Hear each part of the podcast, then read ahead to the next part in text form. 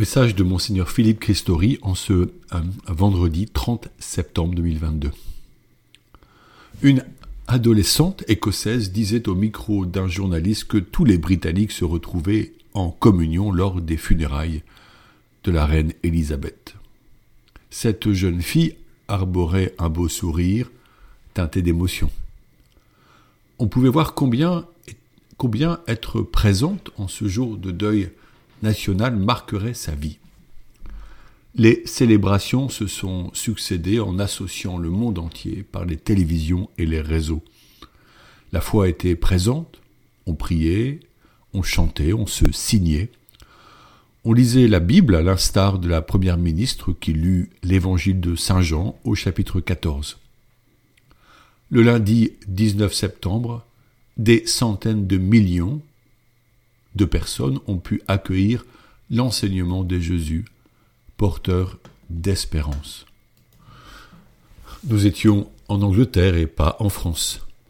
Là-bas, point de rupture entre l'État et l'Église, mais une communion spirituelle qui rassemble les cœurs et les nourrit d'espérance, avec cette assurance que la reine a retrouvé son époux Philippe Mountbatten pour une éternité de paix et d'amour. La reine était chrétienne, une évidence et une force pour ce peuple d'outre-Manche. Durant ces jours-là, il s'est passé d'autres choses. Les forces ukrainiennes ont repris du terrain, on aurait pu croire à de la propagande, mais les témoignages sont là.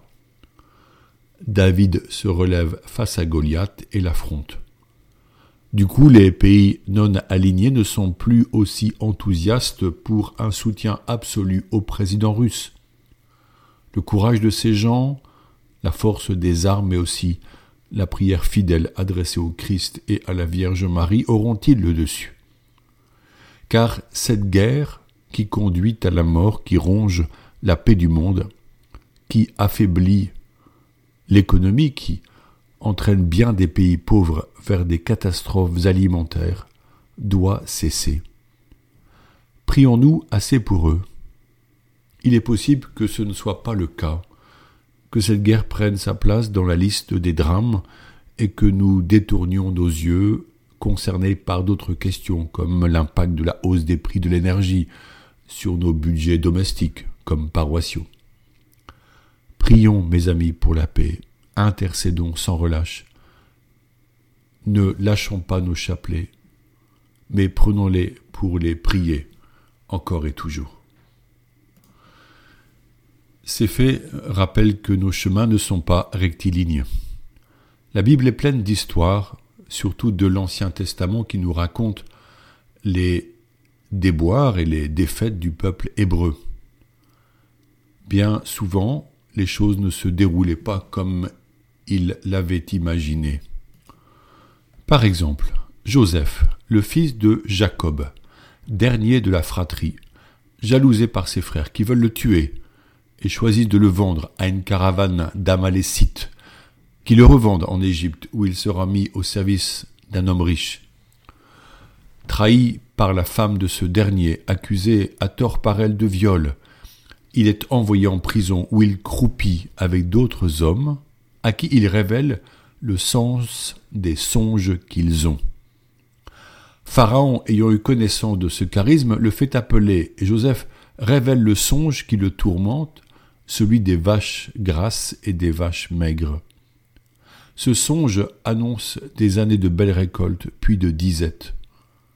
Joseph est alors choisi comme intendant de tous les biens du royaume. Il parvient à amasser des stocks de céréales celle-là même que sa propre famille juive vient acheter en Égypte pour ne pas mourir de faim dans le pays de Canaan.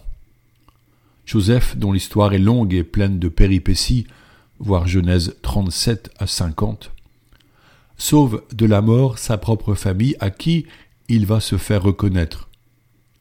Ne les accusant en rien, il leur dit, je cite, Vous aviez voulu me faire du mal. Dieu a voulu le changer en bien, afin d'accomplir ce qui se réalise aujourd'hui, préserver la vie d'un peuple nombreux. Genèse 50 au verset 20. Ainsi, à travers la souffrance de Joseph, Dieu réalise un meilleur projet. Dieu avait un plan pour tout son peuple. Joseph sut conserver sa foi, priant pour rester fidèle et droit malgré les épreuves injustes, puis les richesses qui pouvaient le détourner du bien. Il comprenait que Dieu ne laisserait pas son peuple sans secours. Il se savait lui-même dans la main de Dieu. Il mettait sa confiance en lui. Il acceptait ce qui arrivait comme les étapes d'un projet meilleur conduit par la providence divine. À notre tour, y a-t-il des situations qui sont pour nous tellement complexes, voire inextricables, que nous baissons les bras Avons-nous fait l'expérience d'un acte de foi en la providence divine? Si Dieu est maître du temps, cherchons à lui être fidèles, prions le Saint-Esprit afin qu'il nous garde et nous enseigne. Soyons patients car le temps de Dieu n'est pas le nôtre. Ne sommes-nous pas souvent si pressés de voir nos difficultés enfin résolues? Rappelons-nous maintenant du synode en cours, qui nous est demandé par le pape François pour nous mettre à l'écoute du Saint-Esprit. Souvenons-nous que le pape Saint Jean XXIII avait appelé une nouvelle Pentecôte sur l'Église. Le Concile Vatican II fut un événement extraordinaire pour se ressaisir de la richesse de l'héritage de la foi et le recevoir pour l'évangélisation d'un monde en, totale mutation. C'était une première étape de l'effusion du Saint-Esprit voulue par le Saint-Père. L'Église n'a pas fini d'accueillir et de vivre les grâces de ce renouveau, cet aggiornamento, qui ne peut pas être le fruit de considérations humaines et sociologiques, mais qui est une vague de fond pour ceux et celles qui vivent une intense union à Jésus-Christ en invoquant l'Esprit pour qu'il vienne en eux.